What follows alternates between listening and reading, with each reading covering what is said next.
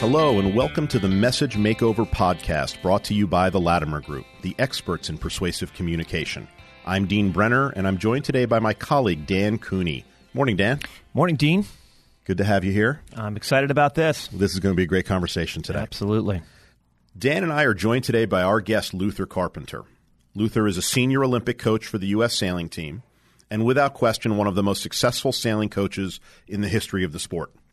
Luther's been a coach for our national sailing team for over 25 years and has coached U.S. athletes at seven Olympic Games, starting in 1992 in Barcelona through the 2016 Games in Brazil. Along the way, Luther has coached his athletes to five Olympic medals across four different sailing events. For our listeners who happen to also be sailors, Luther coached his athletes to bronze medals in the Europe dinghy class in 1992 and 96 a bronze medal in the 49er class in 2000, a gold medal in the laser radial class in 2008, and a bronze medal in the Finn in 2016. For those of you less familiar with sailing, think of it this way. Imagine if we're racing cars instead of boats. This would be like Luther coaching his drivers to world championships in stock cars, Formula One, dirt track, and drag racing. All of them are about racing cars, but that is where the similarities end. Those are completely different events requiring completely different skills and equipment. Luther, it is our pleasure to welcome you to the Message Makeover. Great to be here. Hey, Luther, this is a big weekend now. Uh, I know you're a big Saints fan. How, how are you feeling? What's your confidence level going into the game? uh, well, you know, if you're a Saints fan, you're not 100% positive uh, at any moment. I'm hoping they have figured out when uh, when the defense uh, rushes uh, Drew Brees hard. if they got that uh, down, then I'm quite confident. Look at that humble confidence. The exact opposite of a Pats fan. well, I mean, you accuse us all. Uh, well, the Nick Foles story is pretty uh, compelling. but it, it will be interesting to see. Saints have had a lot of success, and maybe we'll meet in the Super Bowl. That would be fun. All right. Well, we will see. Thanks for joining us today, Luther. Our goal with this podcast is to give our listeners nuggets of insight on effective communication skills. Dan and I have both known you for a long time. We all worked together at U.S. Sailing in the past, and we've always been impressed not only with the results of your sailors, but also in your ability to coach high performance year after year after year. And our goal today is to just learn something from you. So let's dig right in. Luther, you've sustained your excellence over a long period of time and I'm interested in you know the core coaching beliefs that you came into the sport with as a coach. You know how have they evolved over time? Well, uh, I started coaching in my mid twenties, and uh, I was a good sailor, and I was uh, quite good at, at, the at the technical parts of sailing a boat. Um, and then I was mentored under a guy named Robert Hopkins, uh, who who was a brilliant Yale graduate, but uh, but maybe not the best sailor. And and the thing that he drove home with me early was that a, a coach is uh, all about reliable feedback. Uh, we don't need to have all the answers, but we do want the athlete to know what we are saying is reliable. Uh, mm. So, so that was really the basis of me learning to be a coach was mm-hmm. just be reliable and report the facts. Uh, and and I, the coach is in a position in sailing where they're stepped back from the action that the athlete doesn't see. Uh, so sharing that perspective was huge. Um, mm-hmm.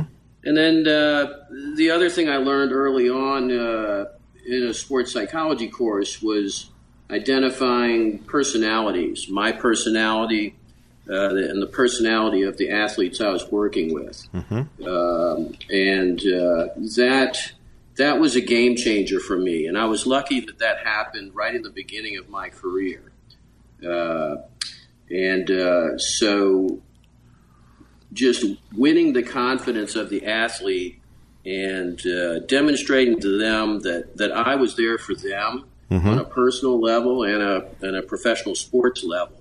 Mm-hmm. Um, and really wanting to connect with them uh, in that regard. Sounds like a really of service approach to coaching.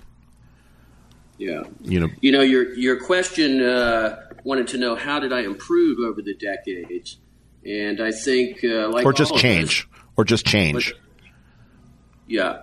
Um, well, like all of us, you know, I I was learning in the beginning, mm-hmm. um, but uh, gaining confidence in what I was doing, I think, was one of the biggest changes.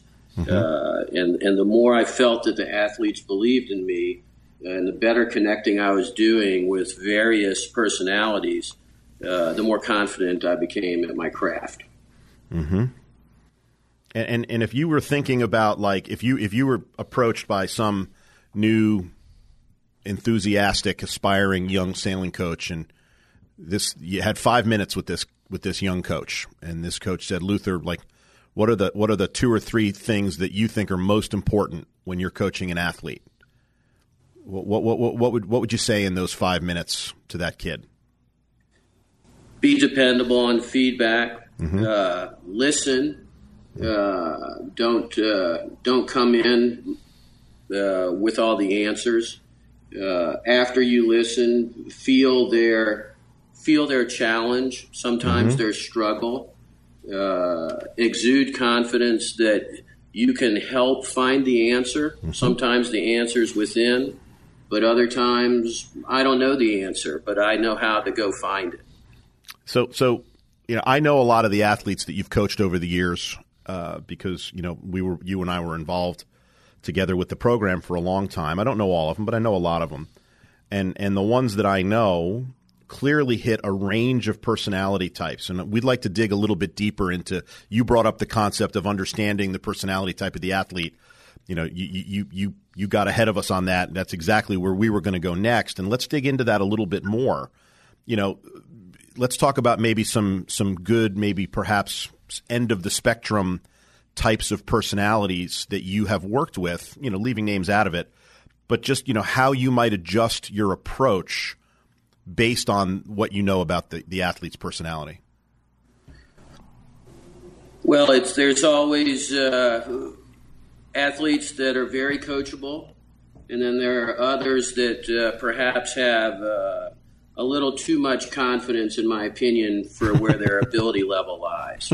Um, so, uh, so I think that's that's a big challenge is figuring that out, uh, and uh, and wading your way through, I guess I'll call it the noise of them, you know, almost wanting to prove themselves to you and have an answer for something you're identifying as as an area that we could focus on.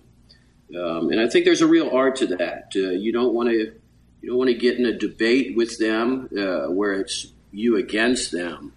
Uh, you, you, know, one one skill that I didn't mention is uh, is the relationship of we're learning this together. Yeah. Uh, and, uh, and, and that goes hand in hand with the I don't know everything. Um, so I try and develop that with the sailors, but also have the experience and the wisdom to just slightly lead that. Um, so it's a collaborative thing, but uh, but there's prodding in the right direction. Yep. Yeah, Luther, uh, you know, it's not just a range of personalities in the sport of sailing. Uh, there are some sports that where you can have some longevity in the sport, but sailing is certainly one of them. So you may be coaching someone well into their 30s, or you could be coaching someone who is has a meteoric rise up through junior sailing and is 17. So how does that play into it? It's a tricky game, and, and you know, in our sport uh, the way that the competitions have, been, have evolved, it's demanding younger and younger athletes. Uh, so when I started, there were older, more experienced athletes going to the Olympics. And today, uh, we are taking mid 20 to early 30 athletes uh, to the games. Um, and I think the hardest thing coaching the young athlete is uh, we'll have athletes that are multiple year world champions as a youth uh, and are coming into the Olympic phase. And they have their formulas for success, but clearly at the junior level, the the depth of competition or just the development of athletes that age is not the Olympic level. So, teaching them that they still have a lot to learn and that uh, uh, we have to really dig into the details of the sport uh, under a microscope uh, is challenging at times, especially for the people that have been very successful as a youth. And, and finding a way to do that without alienating them or, or putting them down or squashing the confidence that they're bringing to you. That's right. I mean, th- this is a relevant point. I mean, w- Dan and I are seeing this with our business clients all the time. We have multiple generations active in the workplace right now, and we don't have to go too far into this now. I want to get back to Luther, but I'm just looking at Dan here as we're talking about this. We're we're, we're both nodding our heads because this is happening in every company here. Very successful young people enter in, nice resume, highly accomplished, don't know everything, and how do you mentor that? That's an interesting topic. Yeah, yeah, and you know what do we like about young talent is they have moxie and confidence. Right. So it's a careful game of we're trying to retain that, but mm-hmm. we're also trying to push back a little bit so that they relax and learn more at the same time. Um, a line I use all the time when I'm maybe I'm working on a certain skill part of the race. Uh, I'll go into depth on how they need to improve there, and then I'll follow that up with, and that, and then after that, you do what you do. And what I mean by that is then you let the, the part of the race that you're really good at, you just get back to what you know how to do and you know works for you and is a winning part. Um, so it's awesome. kind of that uh, here's the learning stage, but I'm also encouraging that all we got to do is fix this one area and, and your talent's going to shine on the other portions of the race. Kind of like a hybrid plan there. so yeah. Here, here's the the learning part. Here's the part. Just do your thing. I like that. Mm-hmm. The other thing about, um, I, I, think it's so interesting about the game in terms of uh, the age differential, especially what we know about brain development and even the idea of how a 17 year old thinks about risks, risk on the race course, risk in life, um, is very different from someone in their mid 30s. So. Um, that, like as you said, I love it when you said that it's a tricky game. Uh, the other thing about 17 year olds is they come with these lovely folks who love them so much and are very um, excited and involved in their uh, sailing, and that's the parents. So how do you how do you find uh, communicating with parents and uh, managing you know expectations that are that probably exceedingly high? You know, I, have been really lucky with that. Uh, I think if I do a good job as a coach and really have start off on the right foot with the athlete, the athlete goes home and gives gives me glowing reviews. And so the first time I run into the parents, they're already sold on on what I'm preaching and uh, and and what's the right path. Um, you know, of course, if it comes down to hey, I know you just forked out a ton of money for their Harvard degree, but I want them to not get a job for eight years. That's a little bit of a different uh, conversation. Um, but uh, but that doesn't happen that often for me because by the time you graduate from Harvard, you're pretty much a, your own personality and, and controlling your life anyway. Mm-hmm. Yeah, that's a great communications challenge, though, when it does in those rare moments when it does occur. I want to I want to jump in here with a story, uh, a Luther story, and and for our listeners, I, I, made reference that Dan and I have have known Luther for a while and worked with him together. Uh, a little bit more about that because it sets up the story. Uh, Luther and I went to two Olympic Games together as members of the staff, and actually Luther and I were roommates at two Olympics in 2008 in Beijing and 2012 in Weymouth. So I, I had the pleasure of literally having a front row seat watching watching you do your work, Luther. And I want to I want to tell a story here that leads to a question about coaching style. And the athlete that you were coaching in 2008, and in, in this story, I don't mind mentioning the athlete's name, still a, a very good friend of all of ours, Anna Tunnicliffe, who ended up winning a gold medal at those games, the first American woman to win a gold medal in sailing in more than 20 years, if I remember correctly. And, and Anna was just at the front end of, of, uh, of her career there, and, and since then has just really become a superstar in the sport. and and because you and I were roommates, I got to listen to you and Anna debrief a lot at the end of the day during the Olympics, and and I was half listening one day, doing some work on my laptop, and partway through, I sort of clue into the style in which you're speaking to her, but I didn't quite catch it because I was only half listening. But I I caught it enough to notice it, and I said, all right, next time I listen to their debrief, I'm going to listen a little more closely, which just happened to happen ha- the next day, and I'm now listening very closely to your style and and you and Anna spoke for over an hour that day, and you're in the heart of the Olympics, and you know couldn't be more pressure packed. And I listened very, very specifically, and for that entire hour, you did not make one declarative statement to her telling her what to do the next day. All you did was ask her leading questions to get her where you clearly were trying to get her to go, but you did it in a way that she got there on her own. So she owned it. And I'm not even sure Anna figured out what you were doing. She worked with you a lot. She probably did. She's a really smart athlete. But that was that was eye opening for me because this was not about you telling anybody what to do. And I'd love to dig a little more into that style. Well, uh, you know, it's there's there's obviously a difference in in coaching in the lead up to the Olympics and at the Olympic Games.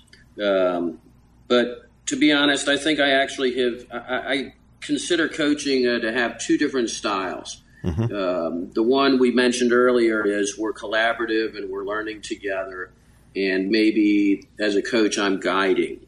Mm-hmm. Um, the other one is uh, I wouldn't say it's the Bobby Knight style, but it, it is the moment where, as the experienced coach, you are raising up above the collaboration and you are saying you really need to listen to this message. Uh, and uh, if if you don't hear these words and understand their importance, we are not going to get there. And in my world, getting there is it's what it takes to win the gold medal. Um, so I try and, and and I say this even when we start working together that that I'm sometimes going to shift uh, personas as a coach from one to the other, but I'm careful to to announce when that moment is. Uh, and the way I do that is I say, "This is one of those moments where you need to listen to my experience." and when they hear me say that, they know to be quiet and focus and hear on the message, and that I know deep down that we have to do this to accomplish our goal. Um, and and the, the reason I like that is because it takes the personality out of the discussion. Mm-hmm. Um, we're we're not playing around at, at, what we're doing. We're there to win gold medals, uh, and you know if if if we're doing a substandard effort that's not going to get there, I know that's not what they want. Um, mm-hmm. So so those are those are kind of the two techniques. Yeah. Now, you know, but, with, with with Anna at the games, I, I, don't think I really ever said that harder. Uh, if you don't listen to my experience, we're not going to get there. Uh, in, in another Olympics, I had an athlete that was not quite realizing you know how he he was going through the event. You know, we were kind of hanging in there for a medal, but it was the middle of the Olympics and it was kind of the make or break period. And I was trying to guide him, and I was getting a little kickback. Uh, so I pulled out that line, and I really that cab ride that evening, I think, was a big moment for whether he got a medal or not. Um, and for, fortunately, uh, he he rose to the occasion and, and got the bronze. But but that that that harder style, and I'm going to consciously not let us live with the Bobby Knight reference because you and Bobby Knight could not be any more different. Okay, but but that harder style, I would imagine that that's a card that you can't play often, and you can't exactly. play and you can't play in the early stages of a relationship. That's a card that has to be played built on a, upon a foundation of trust. Yeah. You know, I think in, in the two years leading up to the Rio Olympics, I maybe played that card three times. Yeah. Uh, yeah. yeah. Well, and, and, I mean, this is important for our listeners because we have a lot of people that listen to this podcast and that we work with that mentor or coach people in the workplace. And a lot of them have 25 years of experience like Luther does. And I've seen a lot of people and their coaching and their mentoring style too often plays that card. I'm experienced. I've been around the block. You should just listen to me. And what's fascinating to me as I'm listening to you, here, here you are as accomplished as anybody could possibly be in their line of work. And the entire conversation has been this humble, of service approach to coaching where you're very hesitant to play that card of, hey, I'm Luther Carpenter. I've won five medals. I've been doing this for a long time. Shut up and listen to me there I think there are other coaches and I think the lesson here is we all reflect on our own roles as coaches and mentors is when do you play that card and and how quickly do you play it in a relationship that's a really big thing for a a coach in, in the workplace to really think through in- interesting interesting comparison there yeah you know and I think I think one of the most important things that, that all of us want to do is we want to teach uh, but we also want to exude confidence in our athlete.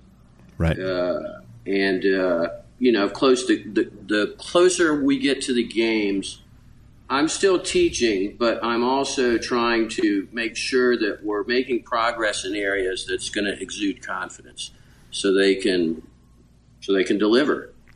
Um, uh, Luther, on this uh, on confidence, it's uh, you, are trying to exude that in in in your athletes. Um, and when, in our teaching, we talk about there's lots of ways to project executive presence, which is closely tied to confidence. And what we say is that there's a lot of ways to do that. There's not just one way. And clearly, you are a soft spoken, you know, very confident, very sure uh, person and personality, do, do you see in your game? Do you see other coaches have a different style that can be successful? Uh, I'm sure. I mean, I, we all know there's different personalities uh, leading these teams. Uh, I, I, I, study and collaborate uh, with with other coaches. Uh, and uh, you know, I think their sometimes their hard line is is is ratcheted up from mine. Mm-hmm. Um, so I do think there's you know there's there's a range there. Mm-hmm. Um, yeah. Let's change tacks a little bit here, and let's talk about now.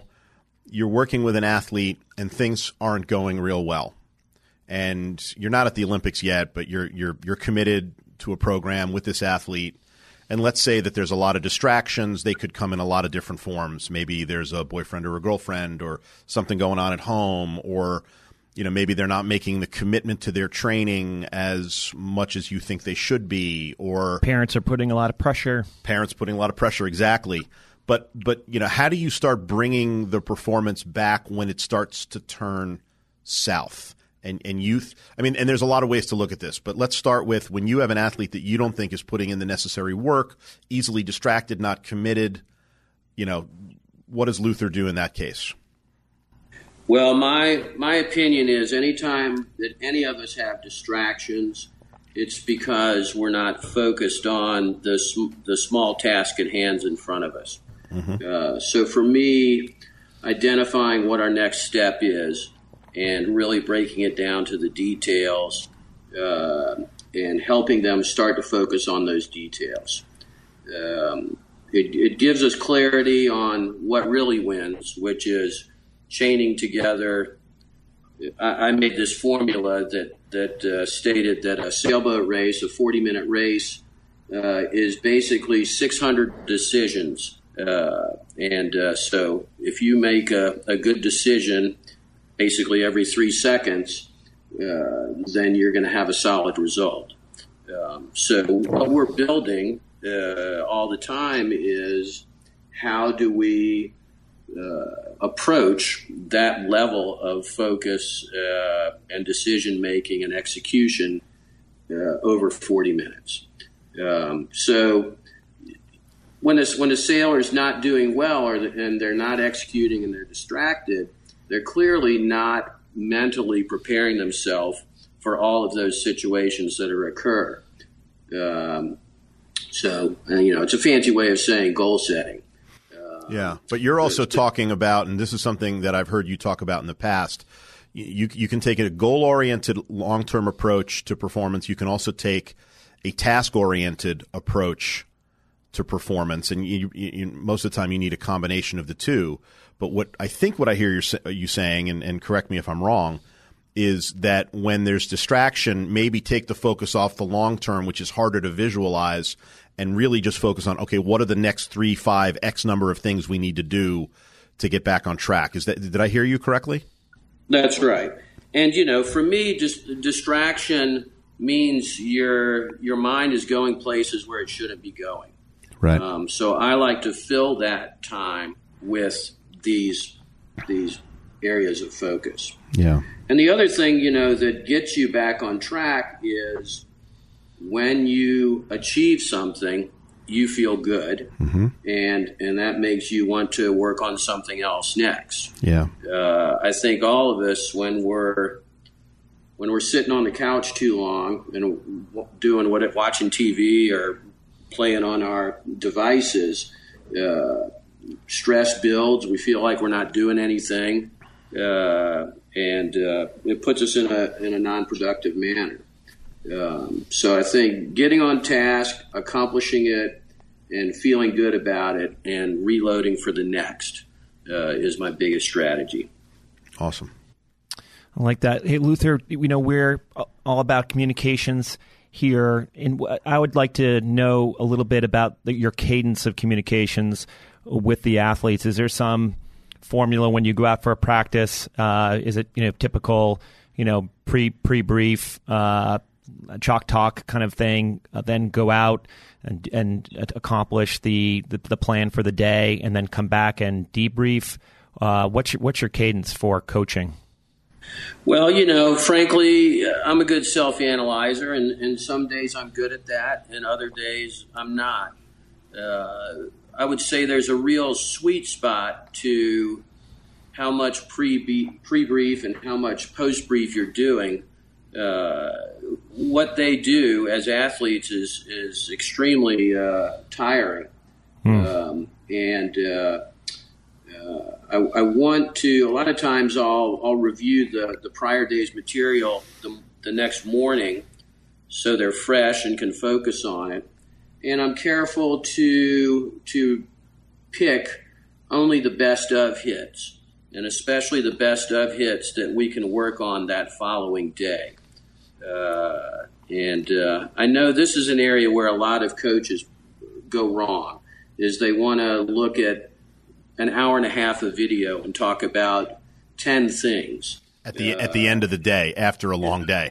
Yeah, or even the next morning. It's right. just too much. Uh, and, uh, you know, it's, it's our job to, to streamline it. And, and I just, I try and pick the highest priority items uh, that are within our grasp and, uh, and we can make uh, progress on.